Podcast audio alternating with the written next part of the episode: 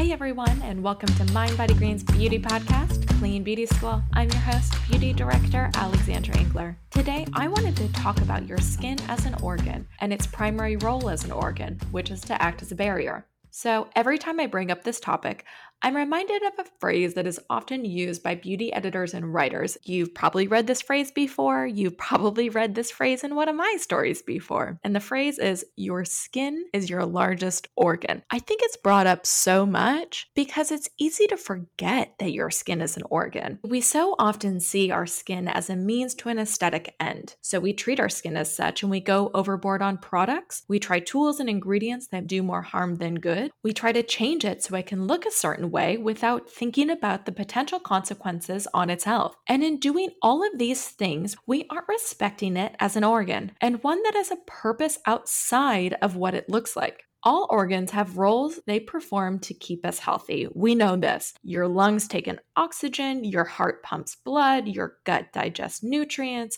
and your skin well, your skin acts as a living dynamic shield, keeping all the good stuff in and the bad stuff out. It's called your skin barrier function. It may sound simple enough, right? Your skin is a barrier. I think that is something that we all know to be true instinctively, but it's actually far more complicated than that. So I asked a dear friend and Mind Body Green collective member to come and explain it to us. Board certified dermatologist Dr. Whitney Bowe is one of the first dermatologists that I started working with as a young beauty editor. I have always been so impressed about how forward thinking she is about skin and skin care. She was one of the first modern dermatologists to really start talking about the role of diet in acne. She was also talking about the skin microbiome well before it was trendy. And if you follow her on any of her social channels, at Dr. Whitney Bowe, if you're curious, you know that she takes skin care from a science forward approach. So without further ado, I'd love to welcome Whitney. Hey, Alex, thank you so much for having me. What a beautiful introduction. Thank you. well, I mean all of it. I am always blown away by everything that you talk about and everything that you have put out into the world about skin. You know, you talk about these things way before it becomes mainstream. So I want to lay the groundwork about the skin barrier before we get into the nitty gritty. I think it's always so important that we understand the basics before we go any further. So this may seem like a simple question, but what do we mean by skin barrier? So the skin barrier is basically our outermost layer of the skin and it functions like a protective shield. It's basically our interface between our body and the outside world, right? So, you know, you can think about a healthy skin barrier sort of like a bouncer at a nightclub, right? Standing at the door yeah. and he sees this line of people that really want to get into the club, right? And you know, he'll go one by one and decide, yes, this person is right, this person can enter, or no, I'm sure. gonna have to block you. You know, you're yeah. not allowed in, right? And and that's what a healthy skin barrier does when it's functioning properly. Sure. You know it's it's very selective. I do want to talk about how this functions in real life. You know what are we seeing when your skin barrier is functioning optimally? Like what does that look like in real life? And then on the other side what does it look like when skin barrier is not functioning optimally? What sort of signs can people look out for when the skin when the skin barrier is functioning when it's actually doing its job it's able to trap moisture in and holds that moisture in the skin right so sure. it keeps the skin hydrated yeah. but then it's able to prevent or block irritants and potential pathogens so yeah. it's basically able to prevent both infection and inflammation. So when the skin barrier is not functioning properly, when it's when it's I call it leaky. So yeah, yeah, Alex, I love know, I this. Think that's sort of if you call it leaky skin, you think sure. about leaky skin is sort of like it's just not able to to really be selective and be smart. And so all of these things are coming in that really shouldn't be coming sure. in.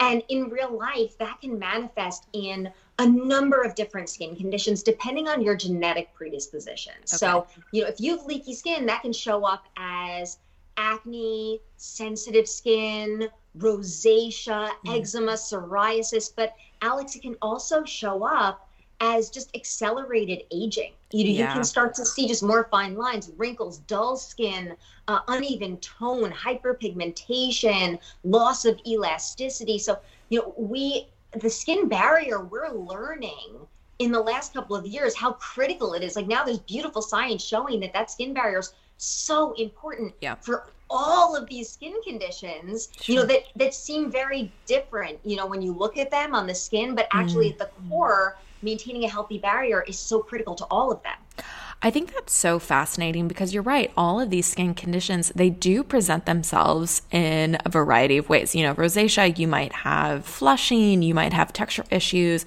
with acne. You know, we know the classic signs of acne with big breakouts, but then it's you see it presented in, you know, like you said, dullness and just even basic things like that. And they can all trace back to your barrier function. So it just really goes to show just how vital this is. But I do want to bring up to your point that so often people think that if they're not seeing the damage in that moment then they kind of don't think about it you know if if you if you have a breakout you're immediately like oh that's an indication that something's going wrong I need to fix this. But if you don't have those signs, if you're not genetically predispositioned to any of those conditions, you might not be paying attention to it. But that doesn't mean it's not happening, and that doesn't mean you're not going to see it later in premature aging. Can you talk a little bit more about that and just the the importance of paying attention to this? Because even if you're not noticing it now, it is harming your skin in the long run. It's so true, and I love that you brought that up because you know, it's one of those things that we think, I think, I'm always thinking about prophylaxis and prevention. So you just heard Dr. Bowe say prophylaxis. Let's take a quick second to define this. It's simply an action taken to prevent disease. Consider this preventative medicine. Yeah. You know, and I think that in traditional medicine, you know, doctors are there to sort of put out fires. It's like there's a problem, let's throw a prescription at it. Yeah. You know, but really, if we could take a step back and counsel people and educate people to take care of their skin you know in a prophylactic way in a preventive way mm. we can help prevent not only accelerated aging in the future which everybody cares about yeah how old you are you know, but we can prevent you know even other development of other skin conditions like sure. the development of sensitive skin the development of allergies like you know it is so important to really maintain a healthy skin barrier to you know to think about that that that version of you 10 years yeah. ahead that's going to be dealing with these skin problems and all of a sudden you can't go and and and test out products the way your friends can because now you have quote unquote sensitive skin and you react to everything and now it's a huge problem in your life like what can we do today to prevent that from happening and the number one thing you can do is actually you know really pay attention to your skin barrier yeah. because when the skin barrier is not functioning even if it's not overt like you were yeah. saying even if you're not seeing these via signs there's this chronic low grade microscopic inflammation mm. jumping in here to give you a quick note about chronic low grade inflammation Bowe just told us that it contributes to premature aging this is a term that's known as inflammaging, or how inflammation accelerates our aging process. So yeah. when like me, I love looking at things under the microscope. Yeah. You know, I love thinking about like I love doing stains and looking at pathology and histology and you know, I know that when the skin barrier is even slightly compromised, a patient may just sort of go about their business thinking everything's fine. But there's this whole inflammatory cascade and all of these inflammatory cytokines that are actually creating this slow burn, this this low boil right? Underneath the surface that's basically setting you up for problems down the road. Yeah. Uh, you've mentioned a few things that i have piqued my interest and we will we will get back to later especially the sensitive skin and sensitized skin. I think that is an area that is ripe for discussion especially right now. But i do want to understand a little bit more about this skin barrier and how because it's deceptively complex you know, you kind of think like, oh, well, it's a barrier. So it's just, you know, it's just, it's there, it's your skin. But it involves a lot of different things that help it function optimally. You know, there's, there's things like the microbiome, pH, healthy fats, all these things kind of play a role in it. And it's something that even I sometimes feel like I don't fully understand. So I would love it if you could just break down all the different influences with your skin barrier for me. Yeah, absolutely. So there are four main components to a healthy skin barrier. And you actually touched on three of them. Alex, I love you. You're so brilliant. So, and this is crazy because uh, this is the type of information, Alex, that your your listeners are going to know this before a lot of practicing dermatologists. Like Sure. a- a lot of dermatologists who are, who are actively practicing and not keeping up with the latest literature probably have this sort of old school picture of the barrier. We were taught initially that it's this brick and mortar. Sure. I'm sure you've seen Yeah. pictures. Oh yeah, You the know, brick and, the mortar. bricks are the dead skin Yeah. cells, and the mortar is the fat, and it's basically referring to what's called the stratum corneum. It's almost like saran wrap. You, you used to think about the barrier as this sort of like dead layer Sure. on the surface, you know, and just in the last couple of years, we know that it's so much more dynamic than that. There are four main components when you think about a healthy skin barrier. So the first one is is lipids, fats. So things like ceramides, cholesterol, free fatty acids, right? Okay. The second thing you have to keep in mind is pH. Okay, pH. Let's take a quick trip back to chemistry class, shall we? pH refers to how acidic or alkaline something is. Water is neutral at a 7, everything below is acidic, and everything above is alkaline. Your skin is actually slightly acidic, hovering around 4.7. And this slightly acidic film on your skin is actually called the acid mantle. Okay. Number three, when it comes to a healthy skin barrier, is the immune system. So the skin Oh. actually has its own immune system. It's called the SALT, the skin associated lymphoid tissue. And that immune system has to be smart. Sure. It has to know when to react and when to dial down. And that's Mm. a pet peeve of mine, Alex. I feel like when people are always talking about boosting the immune system, boosting the immune system, Yeah. you know, most of the skin conditions, yes, of course there's infections. Of course Yeah. we don't want to have a weak immune system. We want to be able to fight infections like COVID, Sure. like staph, like strep. Yeah. You know, but you don't want to have an overzealous, overreactive immune system either because Yeah. you know then you have too much inflammation when you don't need it and we see that a lot That's like eczema, right? Eczema Eczema's has an overactive example. immune it's system. It's confused. It's Yeah. reacting to things that, that are not actually threats, right? Okay. And so your immune system is like, ah, what's going on? And, Sure. and it calls the troops and it starts revving up inflammation that's completely unnecessary and actually Sure. doing more harm than good. And then the fourth component to a healthy skin barrier is the most important, which is the skin microbiome. So, you know, our skin is covered in trillions of microscopic organisms, bacteria, viruses, fungi, Mhm. they're, that actually, Alex, impact those other three. The reason Yeah. I think the most important part is because the microbiome is going to impact it if you, depending on what strains of bacteria you have on your skin some of them are going to tell your own skin cells to make more ceramides Sure. Yeah. many of they're going to they're, a lot of them through the process of fermentation are going to create and secrete slightly acidic molecules that actually create your acid mantle Wow. right and and your immune system is the great educator that your your microbiome Sure. is the great educator when it comes to your immune system okay. because your microbiome teaches your immune system when to react and when it's not worth reacting. That- Interesting. it, it's like your it's it's the mentor to your immune system. When you have a healthy, robust microbiome, then you have a smart immune system. That's so fascinating. I didn't, I mean, I knew that your microbiome was like influenced your immune system on some level, but I thought it was just because it was crowding out pathogens, but it's like literally teaching your immune system. Oh, absolutely. The so our about 70 to 80% of our immune system resides in our gut. Yeah. but we also have that skin associated lymphoid tissue, the skin's immune system. And there's this constant crosstalk between our microbes and our immune cells, where the microbes are actually telling our immune cells when it's important to react and when it's not. And there's there's this very ongoing molecular conversation Wow.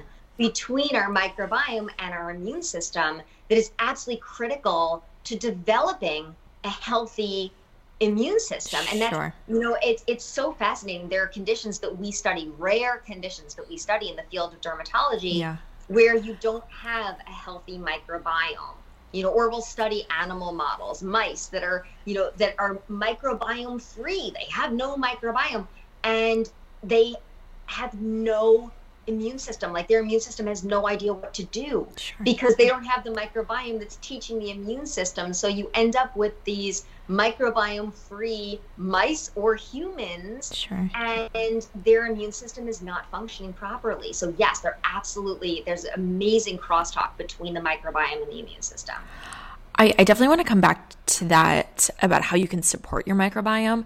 But one thing that I that we're seeing a lot now and I want to get your take on so much of what we're talking about now. It's, you know, do you have a product that's formulated with a more acidic pH or at least a, a pH balanced formula? or you know you have products that claim barrier support or they're products that have some sort of microbiome friendly ingredients and I really see this in the beauty industry in such a major way and i want to get your take on why this is happening right now and also like what parts of it are are just trendy like maybe there's isn't the research behind it and what parts of it are solid can you like help us decipher this moment in beauty right now? Because it's like yeah. it's everywhere. It's everywhere. Everywhere you turn, there's a product claiming to be microbiome friendly, support the microbiome. The word probiotic is on sure. every label yeah. under the sun. And now everybody's talking about a barrier, right? Yeah. Healthy skin barrier. Yeah. Those concepts are not going anywhere. Those are not trends, right? So we we know now based on the explosion in research in this area that the that having a healthy barrier, having a healthy, diverse, robust microbiome, and having a, a, healthy pH that's slightly acidic on the skin, those are core principles to healthy skin. Like those those concepts are absolutely here to stay. The trendy part of it is that sometimes the dermatologists and the scientists to sort of understand the microbiome and the skin sure. barrier are not effectively communicating okay. with the brands and the products. So you get these products that are coming out and they're saying barrier repair mm. or you know supports a healthy microbiome and maybe they throw a prebiotic in there. Sure. But then there's 30 plus botanical ingredients that dermatologists and scientists know mm. are weakening and compromising the skin barrier. You know, there's this there's this false sense when we think about like natural. Mm. There's yeah. this false sense that natural is inherently safe and good for for your body and i believe me i love eating natural i love eating organic but that's not necessarily true when it comes to the skin especially the skin barrier yeah. so you have a lot of these brands that you know sort of are are preying on on consumer naivete and and putting ingredients in there that that that people can read. They they recognize them. They turn around the INCI list and they're reading that. Oh, I know sure. what that is. I could eat that, right? This trend of edible skincare drives me crazy because things that you can eat are not necessarily yeah. good for your barrier. And and dermatologists, scientists, like we know that some of the the most dangerous ingredients when it comes to the skin barrier, these allergens, these irritants, are unfortunately in a lot of these yeah. you know, botanical extracts and essential oils yeah. you know that the consumer sort of thinks and assumes like oh these must be wonderful for my skin so just because it's got a prebiotic in it but then if the other ingredients in there are actually destroying your barrier it's like it's yeah what do you benefits. so there's the marketing buzz and then there's the understanding behind like what's actually in that formulation and i think I think it's a combination. I, I, think I'm giving the companies a benefit of the doubt when I say that they're just not communicating sure. with the scientists. Some of them, you know, you have a marketer who's like, look, you know, I know that consumers are are going to Google. They want to look for natural, and they want to look for microbiome, and they want to look for probiotics. So I'm going to put a whole bunch of natural ingredients that some of them may be great for the skin, and some of them sure. may be terrible for the skin. Sure. I'm going to combine them with you know other ingredients that that are that are basically postbiotics but we're going to call them probiotics because we don't want to we don't want to have to educate the consumer about a prebiotic versus a probiotic versus a postbiotic so we're just going to throw the word probiotic on because the consumer there. knows that they know that word it's a buzzword they understand yeah. it so yeah we won't we'll just make this easy for everyone and we kind of know it's hurting the skin barrier but like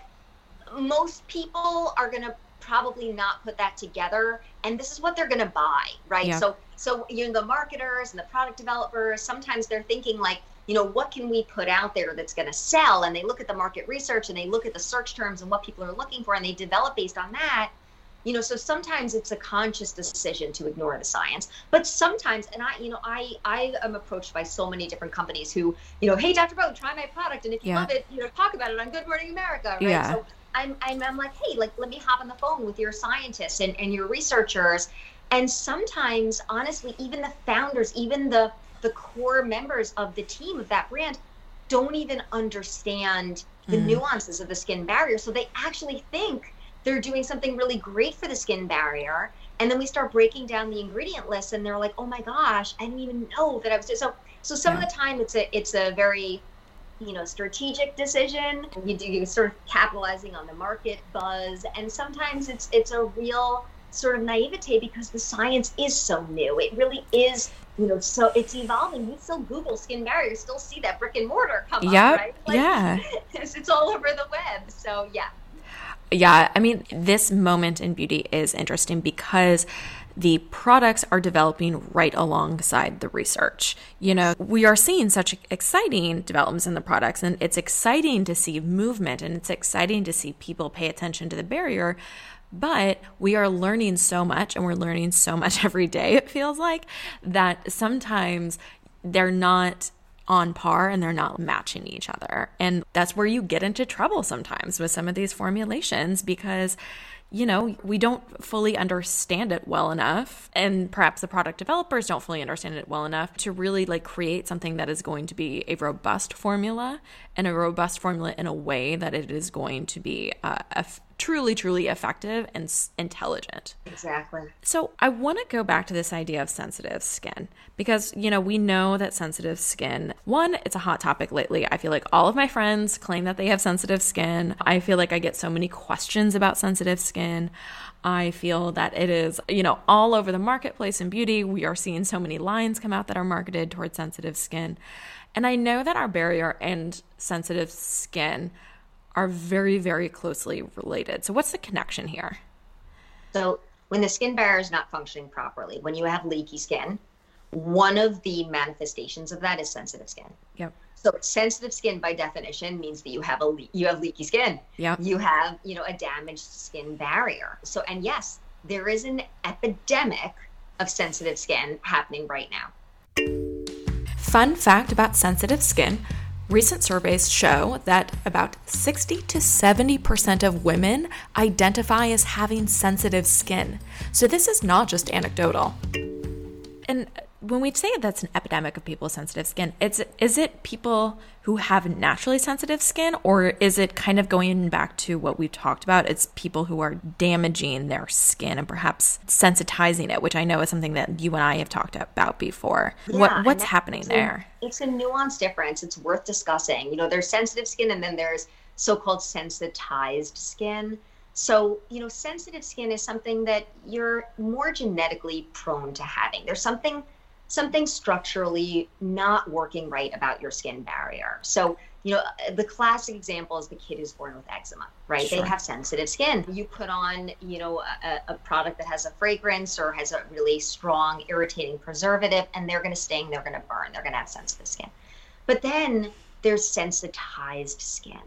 And that's really what we're seeing. And that's yeah. what I'm seeing in the office, you know. So so when a patient comes in and they say to me, you know, Dr. Bowe, my skin feels really tight, or I feel like I have, you know, itching, burning sensations when I put on even something, even my, my regular moisturizer that I've been using for 10 years that doesn't have any irritating ingredients in it, but my skin almost feels like it's on fire, you know, or if somebody says they have sort of red blotchy skin, rough patches, or just almost develops like a sandpaper like rash, like these tiny little red bumps on the skin, all of those can be signs of sure. sensitized skin. And the first thing that I do is I say to those people, okay, talk me through your skincare regimen. I want to know, first of all, bring in a bring in a bag. My staff knows to tell people, bring in a bag of all the products that you're using, but also tell me about the tools that you're using. Are you steaming your face? Are you brushing your face with sure. a spin brush? are using a dry brush on your body. Like sensitive skin isn't just our face, right? Yeah. So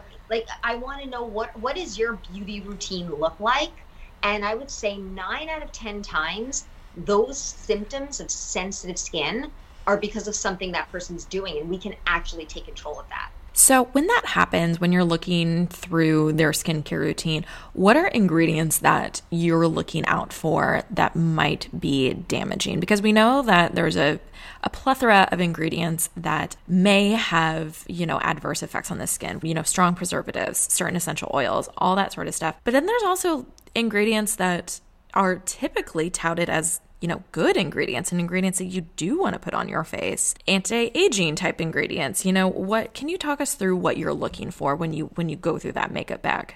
Yeah. So so there's the the irritating ingredients that are going to damage your skin barrier that are really not doing any good. Sure. And then there's the ones that that are sort of worth figuring out how to use because there's a huge huge benefit, right? Yeah. So let's start with the bad guys. Yep. So, so there are three that immediately come to mind. One is drying alcohols. Okay. One is harsh sulfates, mm. and the other one is fragrance. So when it comes to drying alcohols, Alex, drying alcohols during COVID is such a complicated conversation. Because, I, I know. You know, like our, the ones that I tell people to avoid are the ones that are actually in our hand sanitizers that are protecting us, right? So you know, hands aside, if we're just talking about the face you know, you really want to try to avoid drying alcohols, especially in those alcohol-based toners. Sure. And that's something a lot of my my younger patients or my followers on TikTok who, you know, have sort of oily, acne-prone skin, they love that feeling that they're degreasing their skin. Sure.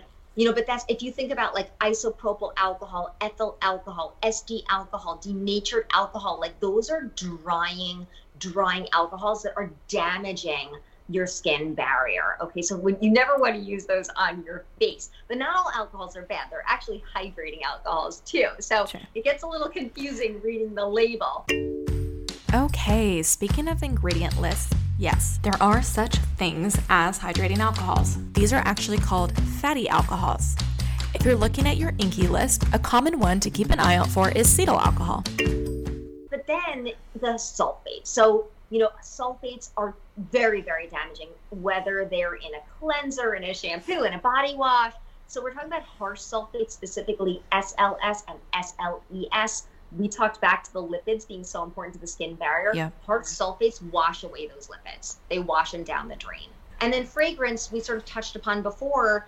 And, you know, it's whether they're natural or synthetic, it's you know from a marketing perspective it's hard to launch a product that's really truly fragrance free meaning you're not including yeah. you know synthetic or natural fragrances. But you know when you think about the skin barrier really that's the way to go. So those are those are the bad guys. Those are the ones that they're really not doing anything good and they're really just doing harm. So if you can avoid them avoid them. But then you okay. touched on the good guys. Yeah yeah. Right? Yes. So so there are what i consider some of the most potent active ingredients in the world of skincare that are known irritants and we know that they're damaging the skin barrier but in my opinion they're worth using yeah so we're talking about vitamin c serums sure. especially with L-ascorbic acid we're yep. talking about retinol and yep. actually anything in the retinoid class we're talking about alpha and beta hydroxy acid, so things like glycolic acid, one of my favorite products in the whole world. Now, these are yeah, all my favorites. one of your favorites. Right? Yeah, they, they have mountains of evidence showing that they can actually make the skin change and sure. evolve and transform in the most amazing way but they they are known to damage the skin barrier so if you're experiencing truly leaky skin like if you're having a flare and you feel like when you wash your face, when you put on your moisturizer, it's stinging, it's burning. Like, unfortunately, that's not the time to use any of these ingredients. I hate sure. to say it, but it's like just put them away, put them in a drawer. Don't even tempt yourself.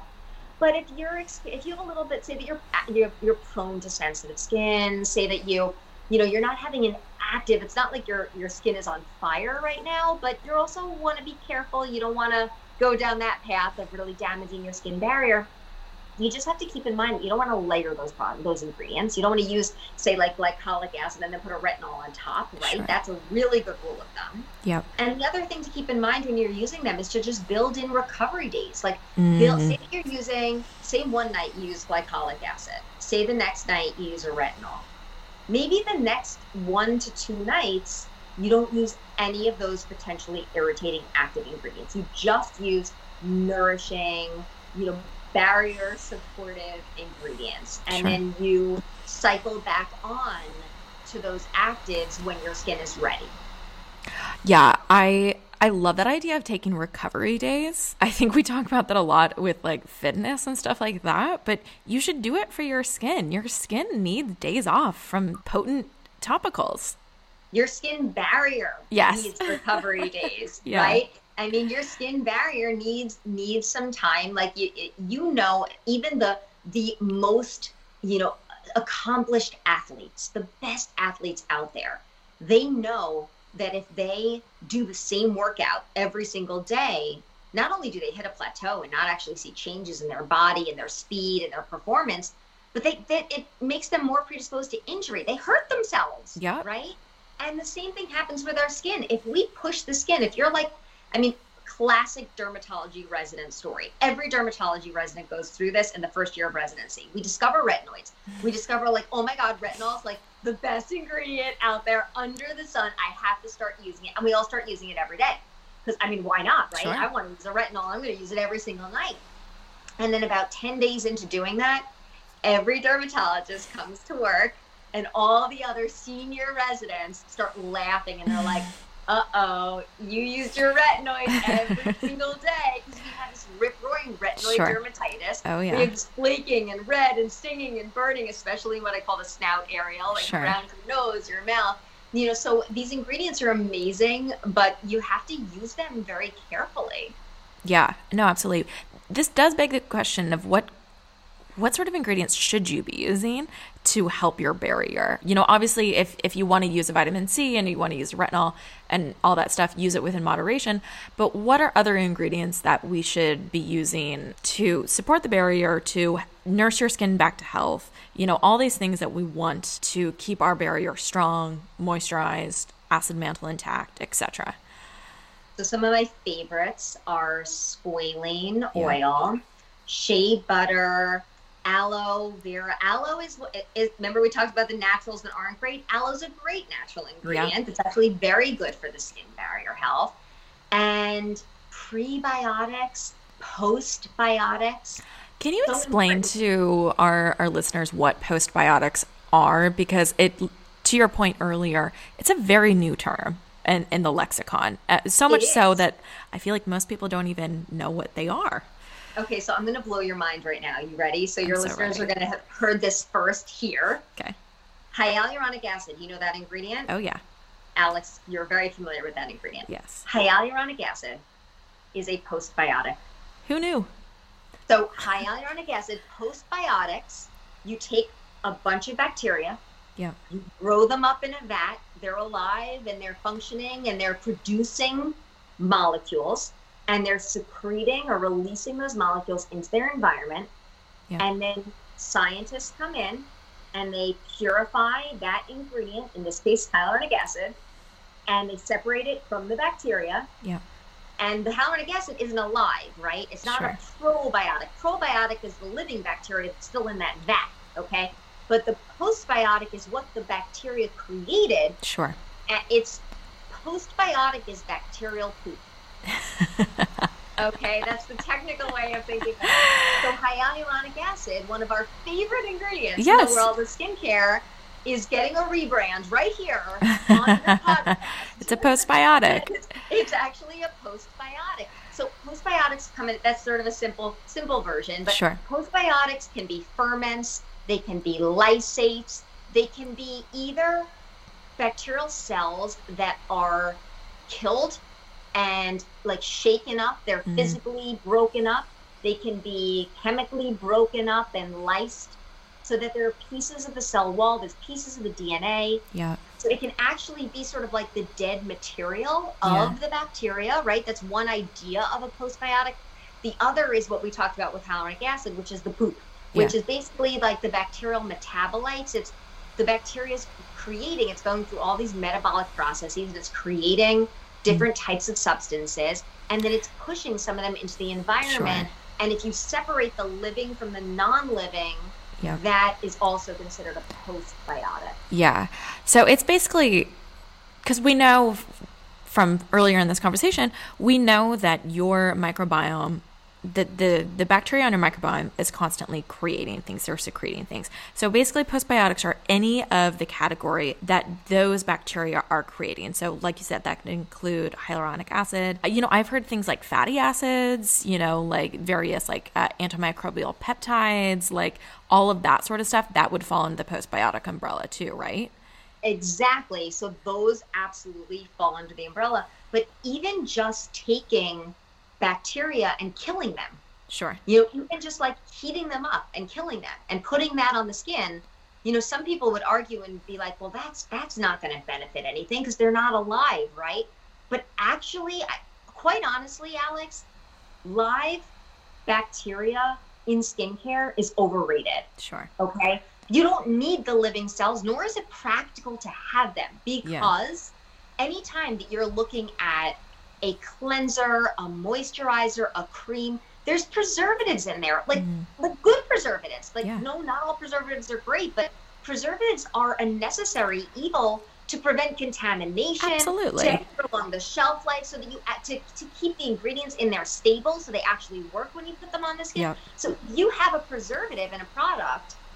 There's no way yep. you can also have a living bacteria in that same product because those preservatives are going to kill off it. So any company that's claiming to have probiotics in their cleanser, their moisturizer, like you now now you guys are super savvy consumers. You know that that's not a probiotic. Like sure. you know let's let's actually elevate the lexicon. Let's actually define things and be honest with our consumers and tell people if something's a prebiotic. I love prebiotics. Sure. if something's a postbiotic. And if you have a living probiotic good for you but like do you really need that in skincare to see the benefits quite honestly with all the research that i'm seeing I don't I don't think that it's absolutely necessary yeah. to keep those bacteria alive to see an amazing benefit on the skin. Yeah. I I love that. I think that it is like this conversation that we're having is the conversation that is going to be happening in beauty next. Like I think it's so fascinating and I'm totally on board with what you're saying. But I I want to talk really quickly, you know, you you have mentioned leaky skin, but what we hear most often is a concept of the leaky gut. I think that is very much in the wellness space. We hear that all the time. And we also know that these two concepts are somewhat connected leaky skin and leaky gut. Can you explain this gut skin connection? Absolutely. So I talk about the gut brain skin connection yep. in my book, you know, in the media, on my social channels.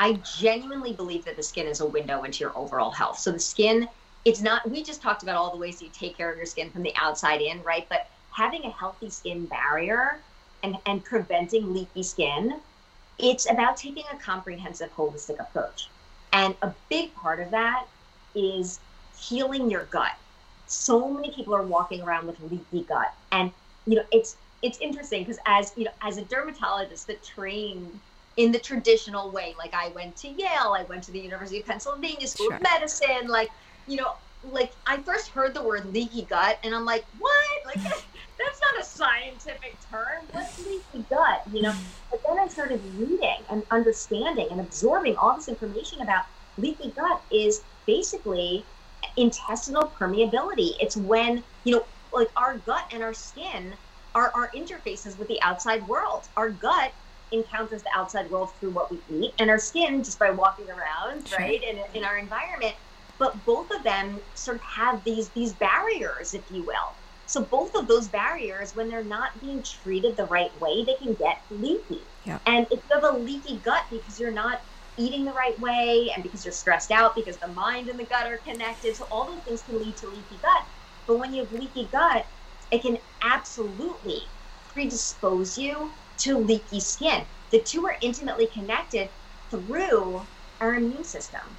Yeah. So, you know, that, that again, sort of the microbes, if your balance in your gut is off, if you have dysbiosis, meaning if you're eating lots of refined carbohydrates and sugars, you're not eating the right prebiotic fibers, and your gut health, it, your gut is inflamed, your, your gut barrier is not working properly, your gut is leaky, it's going to talk to your immune system. It's going to set up this whole inflammatory cascade that's going to affect your entire body and it's going to show up in your skin. So if you have leaky gut, you are absolutely prone to leaky skin. Yeah, and I, the connection between this is actually something that I am uh, never fully been able to understand the connection between the bacteria living in your gut and living on your skin. Is there a connection there? Because I've heard both sides of it, like that the gut, the bacteria that you have in your gut influences the bacteria that you have on your skin. I've heard that that is true and i've also heard that there isn't a connection what Do we know? Yeah. There, there are very preliminary studies suggesting that the bacteria in the gut can actually impact the bacteria on your skin. That science is in its infancy. Okay. What we can say with certainty right now is that they can indirectly communicate through the immune system. Okay. So, you know, I think we can we can stay tuned. We'll have to reconvene Okay. about, probably it'll take us about five years to really answer that question with certainty. Okay. So Um, in five years, same time, same place. All right, it's a date. Okay.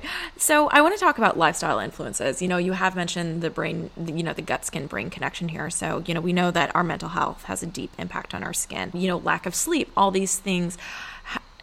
Can you walk us through what are some of the major players in terms of lifestyle choices with your skin barrier function? So, I I think it's. I just recently was reviewing one of these studies that talks about the the brain skin connection. I think it's really worth talking about Yeah. here. Yeah, for there, sure. there were these mice, and these poor mice. They they deliberately put them in overcrowded conditions. Yeah. And mice, they like their space, right? So Sure. You're sort of putting all these little mice in this very, very, very tight space. It's almost like us in a pandemic with a house full of like five screaming children. Okay, so that's the level of stress that these mice are going through. So I imagine a lot of stress. yes. So these poor mice, they developed leaky skin. They actually measured something called transepidermal water loss. Yeah. So they looked at how much water is actually being evaporated, leaving the mice skin, and, and their skin's getting completely dehydrated, right? Just from being stressed out. So they're drinking water all day long. You know, they're they're using their mouse moisturizer religiously, but you know their skin is getting really dry, and they actually develop wrinkles. So Yeah. You know i think that that just speaks volumes to the, the the idea that stress whether that stress is coming from lack of sleep or or poor sleep like you can be in bed for a certain number of hours that doesn't mean you're getting quality sleep during that time so Yep. we know lack of sleep we know lack of exercise just the concept of living in, in a world of complete uncertainty which is exactly how we're spending every single day right now that is elevating our cortisol levels, it's elevating our stress hormone levels, and that is taking a tremendous toll on our skin barrier. And we know that because we study conditions where people are you know on steroids like i have patients who have to take steroids they Sure. whether they have like a you know say a kidney transplant or you know they're they're or they have a certain medical condition that they have to be on steroids for a long period of time Yeah. That is very similar to what's happening to all of us in our day-to-day lives because our cortisol our our stress hormone levels are so high and we know that that's going to lead to impaired wound healing. Our skin barrier is completely going to malfunction. We're not going to have enough hyaluronic acid it inhibits production of collagen. Like we're going to age more quickly. We're going to have dry sensitive skin. We're going to experience flares of all of our chronic skin conditions. So you know stress can take a major major toll on our skin Yeah, I even this past year, I have noticed my skin has become significantly drier. And you know, I I do like I credit a lot of that to I think the stress of this year, the lack of sleep from this year, or the lack of quality sleep of this year, and also like lack of movement because my skin has never felt drier and I'm it, it's truly the only thing I can point to because trust me, I am layering on my creams, but Yeah. it's you know it's I, I think instinctively it makes sense but to see it in practice but last and but not least what do you use you obviously have very glowy glowy skin so i'm sure everybody would want your your hot tips So when it comes to thinking about my skin, quite honestly, like I I really do practice what I preach. sure So I'm, I'm like always thinking about the gut, the brain, the skin connection. Yeah. So it would it would take if I had to sort of nail it down to the one sort of most important step that I think you can take in order to protect your skin barrier, it's to think about cleansing and moisturizing as one step. Yeah. So there like so often people will get out of the shower and they'll, you know, dry off with a towel and they'll get dressed. Mm. And if you just took a moment and you put your body moisturizer and your face moisturizer in the bathroom and within seconds, within Sure. moments of patting dry, you immediately apply a really good moisturizer. Moisturizers are so underrated. Yeah. If you apply a really good moisturizer, you are doing such amazing things for that skin barrier. You're feeding your microbiome, you're trapping in that moisture, you're supporting your skin barrier. So I know it sounds simple, and believe me, like I, you know, I could talk for hours about diet and stress and sleep and what I eat and all the different Yeah. skincare ingredients, you know, that I use. But if I had to distill down to like one sort of takeaway, I really feel like that can have such a huge impact on people. If they immediately after washing your hands, put on a moisturizer. Sure. Immediately after washing your face, put on a moisturizer. Immediately after getting out of the shower, put on your moisturizer, and your skin barrier will thank you. I love it. Easy tip that we can all follow, especially the hand one. I need to be better about that. I know. So I will I'll that will be my my goal for the day. Okay. Layer on that hand cream. well, thank you so much for joining us. I I feel like I learned a lot and I I feel like I even know a lot about the the the microbiome and the skin barrier. So if I'm walking away feeling that I learned a lot, I hopefully this was very educational for the rest of our listeners. So thank you again for joining us. If you want to quickly tell um, everyone where they can find you, so they can follow along all your great skincare tips. Yeah. So I am constantly sharing tips, products, etc. on my Instagram channel. It's at Dr. Whitney Bowe at Dr. Whitney Bowe. And I also have a TikTok channel, the same handle at Dr. Whitney Bowe. YouTube, I post videos every week. So Dr. Whitney Bowe on YouTube. Sure. And yeah, and, and I'll also be commenting away on the Mind Body Green Instagram channel because we're constantly having back and forth all day long. So you can see me there too. Well, we, we appreciate it and we love keeping in contact with you. So thank you so much for joining us today. And I will talk to you soon, I am sure. Looking forward to it. Thanks for having me. Of course. Hey guys, just popping back in here to say thanks for joining us this week at Clean Beauty School. I hope you enjoyed this episode as much as I did. If you're looking for more beauty content or just wellness content in general, don't forget to check out our website, Mind Body Green, our Instagram at Mind Body Green, and of course, our parent podcast, the Mind Body Green Podcast. Thanks again. See you next week.